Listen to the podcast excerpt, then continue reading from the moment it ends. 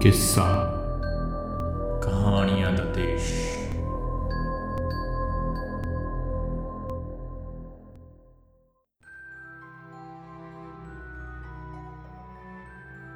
ਰੱਬ ਤੇ ਰੁੱਤਾਂ।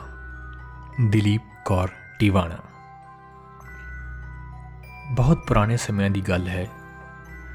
ਰੱਬ ਉਤੇ ਸਵਰਗ ਵਿੱਚ ਰਹਿੰਦਾ ਸੀ। ਹੇਠਾਂ ਸਭ ਧੁੰਦੂਕਾਰ ਸੀ। ਸ੍ਰਿਸ਼ਟੀ ਦੀ ਸਿਰਜਣਾ ਦਾ ਵਿਚਾਰ ਰੱਬ ਦੇ ਜ਼ਿਹਨ ਵਿੱਚ ਖੌਰੂ ਪਾ ਰਿਹਾ ਸੀ।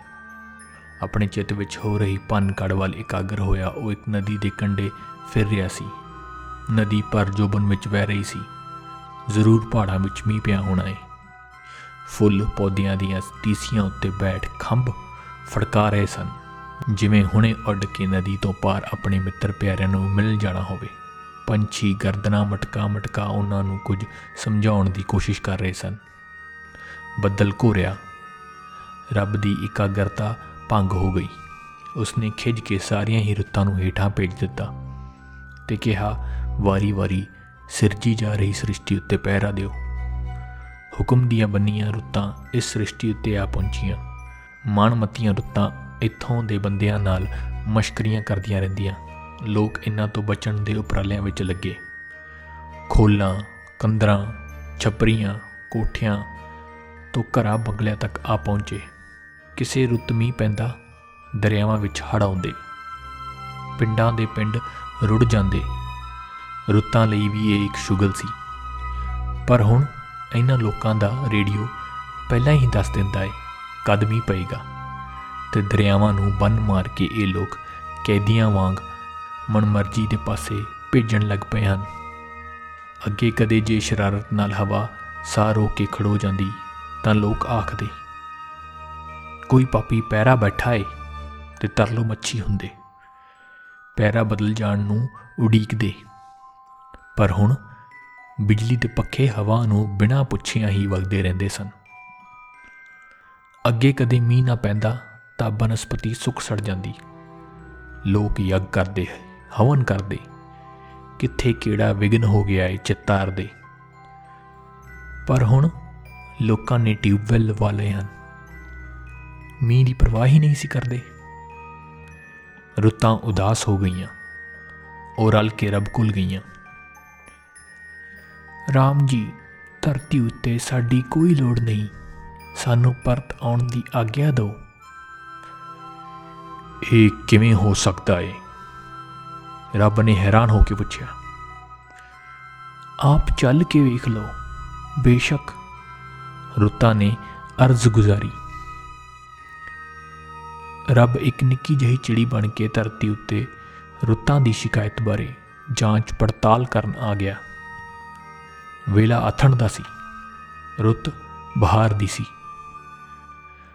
ਅਸਮਾਨ ਉੱਤੇ ਬੱਦਲ ਘਿਰਾਏ। ਮੋਰਾਂ ਨੇ ਖੰਭ ਖਿਲਾਰ ਕੇ ਝੂਮ ਝੂਮ ਕੇ, ਨੱਚ ਨੱਚ ਕੇ ਬੱਦਲਾਂ ਨੂੰ ਧਰਤੀ ਉੱਤੇ ਉਤਰਨ ਆਉਣ ਲਈ ਕਿਹਾ। ਜੰਗਲੀ ਫੁੱਲ ਇੱਕ ਦੂਜੇ ਵੱਲ ਸੈਨਤਾ ਕਰ ਕਰ ਹੱਸ ਰਹੇ ਸਨ। ਨਿੱਕੇ ਨਿੱਕੇ ਪੰਛੀ ਫੁੱਲਾਂ ਦੇ ਪੱਤਿਆਂ ਦੇ ਪਸੀਸੀਆਂ ਦੇ ਗੀਤ ਹਵਾ ਦੀਆਂ ਕੰਨੀਆਂ ਨਾਲ ਬਨ-ਬਨ ਆਪਣੇ ਮਿੱਤਰ ਪਿਆਰਿਆਂ ਵੱਲ ਭੇਜ ਰਹੇ ਸਨ। ਇਹ ਧਰਤੀ ਤਾਂ ਬੜੀ ਸੋਹਣੀ ਥਾਂ ਹੈ ਰੱਬ ਨੇ ਬਹਾਰ ਨੂੰ ਆਖਿਆ। ਇੰਨੇ ਨੂੰ ਇੱਕ ਸ਼ਹਿਰ ਆ ਗਿਆ। ਬੜੀ ਭੀੜ ਸੀ। ਬੜਾ ਰੌਲਾ ਸੀ। ਹਰ ਕੋਈ ਹੀ ਜਿਵੇਂ ਗੁਆਚਿਆ ਹੋਇਆ ਸੀ। ਸਾਰੇ ਲੋਕ ਹੀ ਜਿਵੇਂ ਅਸਮਾਨ ਤੋਂ ਡਿੱਗੇ ਹੋਣ। ਕਿਸੇ ਦਾ ਕੋਈ ਕੁਝ ਲੱਗਦਾ ਨਹੀਂ ਸੀ। ਕਿਸੇ ਦਾ ਕੋਈ ਜਾਣੂ ਨਹੀਂ ਸੀ। ਇੱਥੋਂ ਤੱਕ ਕਿ ਕਿਸੇ ਦਾ ਕੋਈ ਗਰਾਈ ਵੀ ਪ੍ਰਤੀਤ ਨਹੀਂ ਸੀ ਹੁੰਦਾ। ਚਿੜੀ ਬਣੇ ਰੱਬ ਨੇ ਵੇਖਿਆ, ਇਹ ਲੋਕ ਘੜੀ ਨੂੰ ਬੜੀ ਵਾਰ ਵੇਖਦੇ ਹਨ। ਕਿਸ ਲਈ ਉਸਨੇ ਬਹਾਰ ਨੂੰ ਪੁੱਛਿਆ? ਚਿੜੀਆਂ ਲੈ ਲਓ ਰੰਗ ਬਰੰਗੀਆਂ ਚਿੜੀਆਂ। ਪਿੰਜਰੇ ਵਿੱਚ ਕਿੰਨੀਆਂ ਸਾਰੀਆਂ ਚਿੜੀਆਂ ਤਾੜੀ ਨਿੱਕੇ ਨਿੱਕੇ ਪਿੰਜਰਿਆਂ ਦਾ ਥੱਬਾ, ਮੋਢੇ ਸੁੱਟੀ ਇੱਕ ਭਾਈ ਹੋਕਾ ਦੇ ਰਿਹਾ ਸੀ। ਚਿੜੀ ਬਣੇ ਰੱਬ ਨੇ ਦੇਖਿਆ ਤੇ ਉਹ ਘਬਰਾ ਗਿਆ। ਉੱਥੋਂ ਛੇਤੀ ਦੇ ਕੇ ਉੱਡ ਕੇ ਉਹ ਇੱਕ ਮੰਦਰ ਵਿੱਚ ਆ ਵੜਿਆ। ਤਾਜ਼ੇ ਮੋਤੀਆਂ ਦਾ ਹਾਰ ਦੋ ਦੋ ਆਨੇ। ਮੰਦਰ ਦੇ ਬਾਹਰ ਨੰਗੇ ਪੈਰੀ ਪਾਟੇ ਹੋਏ ਝੱਗਿਆਂ ਵਾਲਾ ਇੱਕ ਮੁੰਡਾ ਹਾਰ ਵੇਚ ਰਿਹਾ ਸੀ। ਲੈ ਫੜ ਡੂੜਾਨਾ, ਦੇ ਹਾਰ। ਆਪਣਾ ਢਿੱਡ ਮਸਾ ਸੰਭਾਲੀ ਆ ਰਹੇ ਇੱਕ ਤਿਲਕਧਾਰੀ ਲਾਲੇ ਨੇ ਪੈਸੇ ਮੁੰਡੇ ਦੇ ਹੱਥ ਵਿੱਚ ਦਿੰਦਿਆ ਕਿਹਾ। ਮੁੰਡਾ ਜੱਕੋ ਤੱਕੋਂ ਵਿੱਚ ਪੈ ਗਿਆ, ਜਿਵੇਂ ਉਸਨੇ ਪਹਿਲਾਂ ਹੀ ਬੜਾ ਘੱਟ ਮੁੱਲ ਦੱਸਿਆ ਸੀ। ਓਏ ਛੱਡ ਪਰੇ, ਇਹ ਵੀ ਕਿਹੜਾ ਖਾਣ ਦੀ ਚੀਜ਼ ਹੈ? ਹੋਰ 2 ਘੰਟੇ ਨੂੰ ਉਹੀ ਬੇਹਾ ਹੋ ਜਾਣਾ ਲਾਲਾ ਜੀ ਨੇ ਸਿਆਣੀ ਦਲੀਲ ਦਿੱਤੀ। ਗੱਲ ਮੁੰਡੇ ਨੂੰ ਸਮਝ ਆ ਗਈ। ਉਸਨੇ ਬੇਵਸ ਜਿਹਾ ਹੋ ਕੇ ਡੇਢ ਆਨੇ ਨੂੰ ਹੀ ਹਾਰ ਦੇ ਦਿੱਤਾ। ਲਾਲਾ ਜੀ ਮੰਦਰ ਵਿੱਚ ਆ ਪਹੁੰਚੇ। ਦੇਵੀ ਦੀ ਪੱਥਰ ਦੀ ਮੂਰਤੀ ਦੇ ਸਾਹਮਣੇ ਖੜੋ ਕੇ, ਅੱਖਾਂ ਮੀਚ ਕੇ, ਅੰਤਰ ਧਿਆਨ ਹੋ ਕੇ ਉਸ ਨਾਲ ਲੈਣ ਦੇਣ ਦੀ ਗੱਲ ਕੀਤੀ ਤੇ ਫਿਰ ਨਮਸਕਾਰ ਕਰਕੇ ਜਿਉਂਦੇ ਫੁੱਲਾਂ ਦਾ ਹਾਰ ਉਸ ਦੇ ਚਰਨਾਂ ਵਿੱਚ ਵਗਾ ਮਰਿਆ। ਰੱਬ ਮੰਦਰ ਵਿੱਚੋਂ ਬਾਹਰ ਆ ਗਿਆ। ਇੱਕ ਔਰਤ ਆਪਣੇ ਵਾਲਾਂ ਵਿੱਚ ਬਹੁਤ ਸੋਹਣਾ ਫੁੱਲ ਲਾਈ ਜਾ ਰਹੀ ਸੀ। ਉਹ ਔਰਤ ਆਪਣੀ, ਉਹ ਔਰਤ ਆਪ ਵੀ ਬੜੀ ਸੋਹਣੀ ਸੀ। ਰੱਬ ਦੀਆਂ ਅੱਖਾਂ ਵਿੱਚ ਚਮਕ ਆ ਗਈ। ਸਿਰ ਟਕ ਲੈ, ਸਾਊ, ਜਮਾਨਾ ਬੜਾ ਮਾੜਾ ਈ। ਉਸ ਔਰਤ ਨੂੰ ਮਗਰ ਆ ਰਹੀ ਇੱਕ ਬੁੱਢੀ, ਜੋ ਸ਼ਾਇਦ ਉਸ ਔਰਤ ਦੀ ਸੱਸ ਸੀ। ਨੇ ਕਿਹਾ, ਆਗਿਆਕਾਰ ਧੀਆਂ ਨੂੰ ਹਾਂ ਵਾਂਗ ਉਸਨੇ ਸਿਰ ਟਕ ਲਿਆ।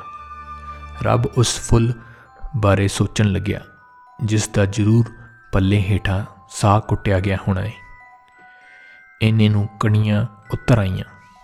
ਆਵਾਜਾਈ ਹੋਰ ਤੇਜ਼ ਹੋ ਗਈ। ਬਰਸਾਤੀਆਂ ਛਤਰੀਆਂ ਚਮਕਣ ਲੱਗੀਆਂ। ਚਿੜੀ ਬਣਿਆ ਰੱਬ ਇੱਕ ਖੰਭੇ ਉੱਤੇ ਬੈਠਣ ਹੀ ਲੱਗਿਆ ਸੀ ਕਿ ਉਸ ਨੂੰ ਕਰੰਟ ਦਾ ਅਜਿਹਾ ਝਟਕਾ ਲੱਗਿਆ ਕਿ ਪਲ ਦੇ ਪਲ ਲਈ ਉਸ ਦੀ ਸੁਰਤ ਜਹੀ ਗੁੰਮ ਹੋ ਗਈ।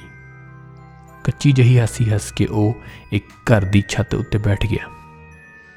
ਉਸ ਨੂੰ ਫਿਕਰ ਹੋ ਰਿਹਾ ਸੀ ਕਿ ਸ਼ਹਿਰ ਵਿੱਚ ਕਿਧਰੇ ਦਰਖਤ ਹੀ ਨਹੀਂ। ਪੰਛੀ ਕਿੱਥੇ ਬੈੰਦੇ ਹੋਣਗੇ? ਹਲਣਾ ਕਿੱਥੇ ਪਾਉਂਦੇ ਹੋਣਗੇ? ਰਾਤ ਨੂੰ ਕਿੱਥੇ ਸੌਂਦੇ ਹੋਣਗੇ? ਉਸ ਨੂੰ ਇਹ ਕਿਸੇ ਨੇ ਨਹੀਂ ਸੀ ਦੱਸਿਆ ਕਿ ਇਸ ਸ਼ਹਿਰ ਵਿੱਚ ਪੰਛੀ ਹੀ ਨਹੀਂ ਹਨ। ਚਿੜੀ ਬਣਿਆ ਰੱਬ ਹੈਰਾਨ ਹੋ ਕੇ ਦੇਖ ਰਿਹਾ ਸੀ ਕਿ ਨਾ ਕਿਸੇ ਨੇ ਕਣੀਆਂ ਦੀ ਛੇੜਕਾਨੀ ਮਹਿਸੂਸ ਕੀਤੀ ਸੀ। ਨਾ ਕਿਸੇ ਦੀਆਂ ਅੱਖਾਂ ਵਿੱਚ ਬੱਦਲਾਂ ਦੇ ਪਰਛਾਵੇਂ ਨੱਚੇ। ਨਾ ਕੋਈ ਨੰਗੇ ਨੰਗੇ ਪੈਰੀ ਧਰਤੀ ਦੀ ਸੁਗੰਧ ਪੀਣ ਆਇਆ। ਨਾ ਕਿਸੇ ਨੇ ਵਾਲ ਖੋਲ ਕੇ ਡਿੱਗਦੇ ਮੋਤੀ ਬੁੱਚੇ। ਹੁਣ ਰੱਬ ਬਹਾਰ ਦੇ ਮੂੰਹ ਵੱਲ ਤੱਕਣੋਂ ਝਿਜਕਦਾ ਸੀ। ਉਹ ਉਸ ਸ਼ਹਿਰ ਵੱਲ ਪਿੱਠ ਕਰਕੇ ਤੁਰ ਪਿਆ। ਹੁਣ ਸ਼ਹਿਰ ਪਿੱਛੇ ਰਹਿ ਗਿਆ ਸੀ। ਡੀਂਗੀ ਟੇਡੀ ਡੰਡੀ ਉੱਤੇ ਖੁੱਲੇ ਖੇਤਾਂ ਦੇ ਵਿਚਕਾਰ ਇੱਕ ਬੰਦਾ ਗਾਉਂਦਾ ਤੁਰਿਆ ਜਾ ਰਿਹਾ ਸੀ। ਮੈਨੇ ਤੁਮਕੋ ਨਾ ਮਿਲਨੇ ਕੀ ਕਸਮ ਖਾਈ ਹੈ? ਕਿਹਨੂੰ ਨਾ ਮਿਲਣ ਦੀ ਕਸਮ ਖਾਧੀ ਹੈ ਇਸਨੇ? ਚਿੜੀ ਬਣੇ ਰੱਬ ਨੇ ਬਹਾਰ ਨੂੰ ਪੁੱਛਿਆ। ਉਸ ਨੂੰ ਜਿਹੜਾ ਬਹਾਰ ਦੇ ਮੌਸਮ ਵਿੱਚ ਸ਼ਾਇਦ ਇਸ ਨੂੰ ਸਭ ਤੋਂ ਵੱਧ ਯਾਦ ਆ ਰਿਹਾ ਏ? ਤੈਨੂੰ ਕਿਵੇਂ ਪਤਾ ਏ? ਨਾ ਮਿਲਣ ਲਈ ਕਸਮ ਜੋ ਖਾਣੀ ਪੈ ਰਹੀ ਏ। ਕਣੀਆਂ ਹੋਰ ਤੇਜ਼ ਹੋ ਗਈਆਂ। ਡੰਡੀ ਡੰਡੀ ਜਾ ਰਹੇ ਉਸ ਬੰਦੇ ਨੇ ਮੋਢੇ ਛੱਡੇ ਚੁਟਕੀਆਂ ਵਜਾਈਆਂ। ਬੱਦਲਾਂ ਵੱਲ ਵਾਕਫਾਂ ਵਾਂਗ ਦੇਖਿਆ ਤੇ ਸਾਰੇ ਆਪੇ ਨਾਲ ਗਾਇਆ। ਮੈਨੇ ਤੁਮਕੋ ਨਾ ਮਿਲਨੇ ਕੀ ਕਸਮ ਖਾਈ ਹੈ? ਸਾਹਮਣੇ ਉਹ ਪਿੰਡ ਚਿੱਠੀਆਂ ਦੇ ਕੇ ਮੁੜੇ ਆਉਂਦੇ ਡਾਕੀਏ ਨੇ ਉਸ ਨੂੰ ਪਹਿਚਾਣ ਕੇ ਸਾਈਕਲ ਹੌਲੀ ਕਰ ਲਿਆ। ਮੀਂਹ ਆ ਰਿਹਾ ਏ। ਕਹੇ ਤਾਂ ਮੈਂ ਸਾਈਕਲ ਤੇ ਛੱਡ ਆਉਂਦਾ ਹਾਂ। ਜਾਣਾ ਕਿੱਥੇ ਏ? ਡਾਕੀਏ ਨੇ ਆਪਣੇ ਨੱਕ ਉੱਤੇ ਐਨਕ ਠੀਕ ਕਰਦਿਆਂ ਇੱਕ ਪੈਰ ਧਰਤੀ ਉੱਤੇ ਲਾ ਕੇ ਸਾਈਕਲ ਰੋਕਦਿਆਂ ਪੁੱਛਿਆ, ਜਾਣ? ਜਾਣਾ ਤਾਂ ਕਿਤੇ ਵੀ ਨਹੀਂ? ਉਸਨੇ ਆਪਣੀ ਚਾਲ ਬਿਨਾ ਹੌਲੀ ਕੀਤਿਆਂ ਕੋਲੋਂ ਲੰਘਦੇ ਨੇ ਕਿਹਾ। ਮੀਂਹ ਆ ਰਿਹਾ ਏ, ਕੱਪੜੇ ਭਿੱਜ ਜਾਣਗੇ। ਇਹ ਗੱਲ ਬਹੁਤੀ ਉਸ ਦੀ ਥਾਂ ਡਾਕੀ ਨੇ ਸ਼ਾਇਦ ਆਪਣੇ ਕਸੇ ਮੈਲੇ ਖਾਕੀ ਕੱਪੜਿਆਂ ਦਾ ਧਿਆਨ ਧਰ ਕੇ ਆਖੀ। ਤੁਸੀਂ ਚੱਲੋ, ਮੀਂਹ ਤੋਂ ਪਹਿਲਾਂ ਪਹਿਲਾਂ ਟਿਕਾਣੇ ਪਹੁੰਚੋ। ਖਚਰੀ ਜਹੀ ਹਾਸੀ ਹੱਸਦਿਆਂ ਉਸ ਬੰਦੇ ਨੇ ਡਾਕੀ ਨੂੰ ਕਿਹਾ। ਕਾਲੀ ਕਾਲੀ ਪੈਡਲ ਮਾਰਦਾ ਡਾਕੀਆ ਸੋਚ ਰਿਹਾ ਸੀ, ਇਸ ਵਿੱਚ ਹੱਸਣ ਵਾਲੀ ਭਲਾ ਕਿਹੜੀ ਗੱਲ ਸੀ? ਮੈਂ ਤਾਂ ਅਕਲ ਦੀ ਹੀ ਗੱਲ ਆਖੀ ਸੀ। ਪਿੰਡ ਤੋਂ ਦੂਰ ਮੜੀਆਂ ਵਾਲੇ ਟੋਬੇ ਵੱਲ ਉਹ ਬੰਦਾ ਮੁੜ ਪਿਆ। ਕਿਉਂ? ਚਿੜੀ ਬਣੇ ਰੱਬ ਨੇ ਬਹਾਰ ਨੂੰ ਪੁੱਛਿਆ। ਖਬਰੇ ਸੋਚਦਾ ਹੋਵੇ ਕਿ ਸ਼ਾਇਦ ਮਰਨ ਵਾਲਿਆਂ ਵਿੱਚ ਕੋਈ ਜਿਉਂਦਾ ਬੰਦਾ ਹੀ ਹੋਵੇ। ਚਿੜੀ ਬਣਿਆ ਰੱਬ ਹੱਸ ਪਿਆ। ਇੱਥੇ ਬੰਦਿਆਂ ਨੂੰ ਮਰ ਕੇ ਹੀ ਪਤਾ ਲੱਗਦਾ ਏ ਕਿ ਉਹ ਜਿਉਂਦੇ ਵੀ ਸਨ। ਰੱਬ ਨੇ ਹੈਰਾਨ ਹੋ ਕੇ ਪੁੱਛਿਆ। ਉਹ ਬੰਦਾ ਟੋਬੇ ਦੇ ਕੰਢੇ ਉੱਤੇ ਪਹੁੰਚ ਗਿਆ ਟੋਬੇ ਵਿੱਚ ਪੰਬੂਲ ਖਿਲੇ ਹੋਏ ਸਨ ਕਿੰਨਾ ਹੀ ਕੁਝ ਉਸ ਬੰਦੇ ਦੇ ਮਨ ਵਿੱਚ ਖਿੜ ਗਿਆ ਉਸਨੇ ਲਰਜਾ ਕੇ ਆਪਣੇ ਤੁਰ ਅੰਦਰਲੇ ਬੋਲਾਂ ਰਾਹੀਂ ਗਾਇਆ मैंने तुमको ना मिलने की कसम ਖਾਈ ਹੈ ਟੋਬੇ ਵਿੱਚ ਬਗਲੇ ਚੋਲ ਕਦਮੀ ਕਰਦੇ ਫਿਰ ਰਹੇ ਸਨ ਕੁਝ ਬੋਲ ਵੀ ਰਹੇ ਸਨ ਉਸ ਨੂੰ ਲੱਗਿਆ ਕਹਿ ਰਹੇ ਹਨ ਚੰਗਾ ਚੰਗਾ ਚੰਗਾ। ਟੋਬੇ ਦੇ ਕਸਮੈਲੇ ਪਾਣੀ ਵਿੱਚ ਡਿੱਗਦੀਆਂ ਕਣੀਆਂ ਨਾਲ ਪਾਣੀ ਦੇ ਜਿਵੇਂ ਕੁੱਤਕ ਧਾੜੀਆਂ ਨਿਕਲ ਰਹੀਆਂ ਸਨ। ਫਿਰ ਉਸ ਬੰਦੇ ਨੇ ਕੰਡੇ ਉੱਤੇ ਬੈਠ ਕੇ ਟੋਬੇ ਦੀ ਚੀਕਣੀ ਕਾਲੀ ਮਿੱਟੀ ਆਪਣੇ ਹੱਥਾਂ ਨੂੰ ਮਲ ਲਈ। ਫਿਰ ਉਹ ਹੱਥਾਂ ਨੂੰ ਹਿਲਾ ਹਿਲਾ ਹੱਥਾਂ ਦਾ ਪਰਛਾਵਾਂ ਪਾਣੀ ਵਿੱਚ ਦੇਖਦਾ ਰਿਹਾ, ਜਿਵੇਂ ਹੈਰਾਨ ਹੋ ਰਿਹਾ ਹੋਵੇ ਕਿ ਮਿੱਟੀ ਦੇ ਬਣੇ ਹੋਏ ਹੱਥ ਕਿੰਜ ਨ੍ਰਿਤ ਕਰ ਰਹੇ ਹਨ। ਜਿਵੇਂ ਸੱਚੀ ਮੁੱਚੀ ਦੇ ਹੋਣ ਤੇ ਇਹਨਾਂ ਹੱਥਾਂ ਦੀ ਇਨ ਬਿਨ ਨਕਲ ਪਾਣੀ ਵਿੱਚ ਦਿਸਦਾ ਇਹਨਾਂ ਦਾ ਪਰਛਾਵਾਂ ਕਰ ਰਿਹਾ ਸੀ। ਉਹਨੂੰ ਇਹ ਕੋਈ ਬਹੁਤ ਬੜੀ ਕਰਾਮਾਤ ਲੱਗਦੀ ਸੀ। ਫਿਰ ਉਸਨੇ ਪਾਣੀ ਦਾ ਉੱਜਲ ਭਰ ਕੇ ਪੰਬੂਲਾਂ ਉੱਤੇ ਸੁੱਟਿਆ। ਉਹ ਨੱਚ ਉੱਠੇ ਉਹ ਗਾਉਣ ਲੱਗ ਪਿਆ। ਸੂਰਜਾਂ ਦੀ ਜਿੰਦ ਮੇਰੀ, ਬੱਦਲਾਂ ਦੀ ਜਿੰਦ ਮੇਰੀ ਪੰਛੀਆਂ ਦੀ ਜਿੰਦ ਮੇਰੀ ਪੱਤਿਆਂ ਦੀ ਜਿੰਦ ਮੇਰੀ ਪੌਣਾ ਦੀ ਜਿੰਦ ਮੇਰੀ मैंने तुमको ना मिलने की कसम खाई है ਫਿਰ ਉਸਨੇ ਹੱਥ ਧੋ ਲਏ ਟੋਬੇ ਕੰਡੇ ਖੜੇ ਬਰੋਟੇ ਨਾਲ ਅੱਖਾਂ ਹੀ ਅੱਖਾਂ ਰਾਹੀਂ ਗੱਲ ਕੀਤੀ ਤੇਜ਼ ਹਵਾ ਵਿੱਚ ਬਰੋਟੇ ਦੇ ਪੱਤੇ ਅੱਗੜ ਪਿਛੜ ਖੜਖੜ ਕਰਦੇ ਜਿਵੇਂ ਭੱਜੇ ਜਾ ਰਹੇ ਸਨ ਚਿੜੀ ਬਣੇ ਬਰੋਟੇ ਉੱਤੇ ਬੈਠੇ ਰੱਬ ਵੱਲ ਤੱਕ ਕੇ ਉਸ ਬੰਦੇ ਨੇ ਸੀਟੀ ਮਾਰੀ। ਚਿੜੀ ਬਣੇ ਰੱਬ ਦੇ ਕੋਲ ਖੜੋਤੀ ਬਾਹਰ ਸ਼ਰਮਾ ਗਈ। ਰੱਬ ਹੱਸ ਪਿਆ ਤੇ ਬੋਲਿਆ, ਉਹਨਾਂ ਸਾਰਿਆਂ ਲਈ ਨਾ ਸਹੀ। ਅਜਿਹੇ ਇੱਕ ਲਈ ਹੀ ਰੁੱਤਾਂ ਆਉਂਦੀਆਂ ਰਹਿਣਗੀਆਂ। ਬੱਦਲ ਵਰਦੇ ਰਹਿਣਗੇ, ਫੁੱਲ ਖਿੜਦੇ ਰਹਿਣਗੇ ਤੇ ਸੂਰਜ ਚੜ੍ਹਦੇ ਰਹਿਣਗੇ। ਜਿਹੜਾ ਗਾ ਰਿਹਾ ਸੀ, ਮੈਨੇ ਤੁਮਕੋ ਨਾ ਮਿਲਨੇ ਕੀ ਕਸਮ ਖਾਈ ਹੈ ਬਹਾਰ ਨੇ ਜਿਵੇਂ ਆ ਗਿਆ ਆਖ ਸਿਰ ਨਿਵਾ ਦਿੱਤਾ ਚਿੜੀ ਬਣਿਆ ਰੱਬ ਸੋਚ ਰਿਹਾ ਸੀ ਉੱਪਰ ਸਵਰਗ ਜਾਇਆ ਜਾਵੇ ਕਿ ਨਾ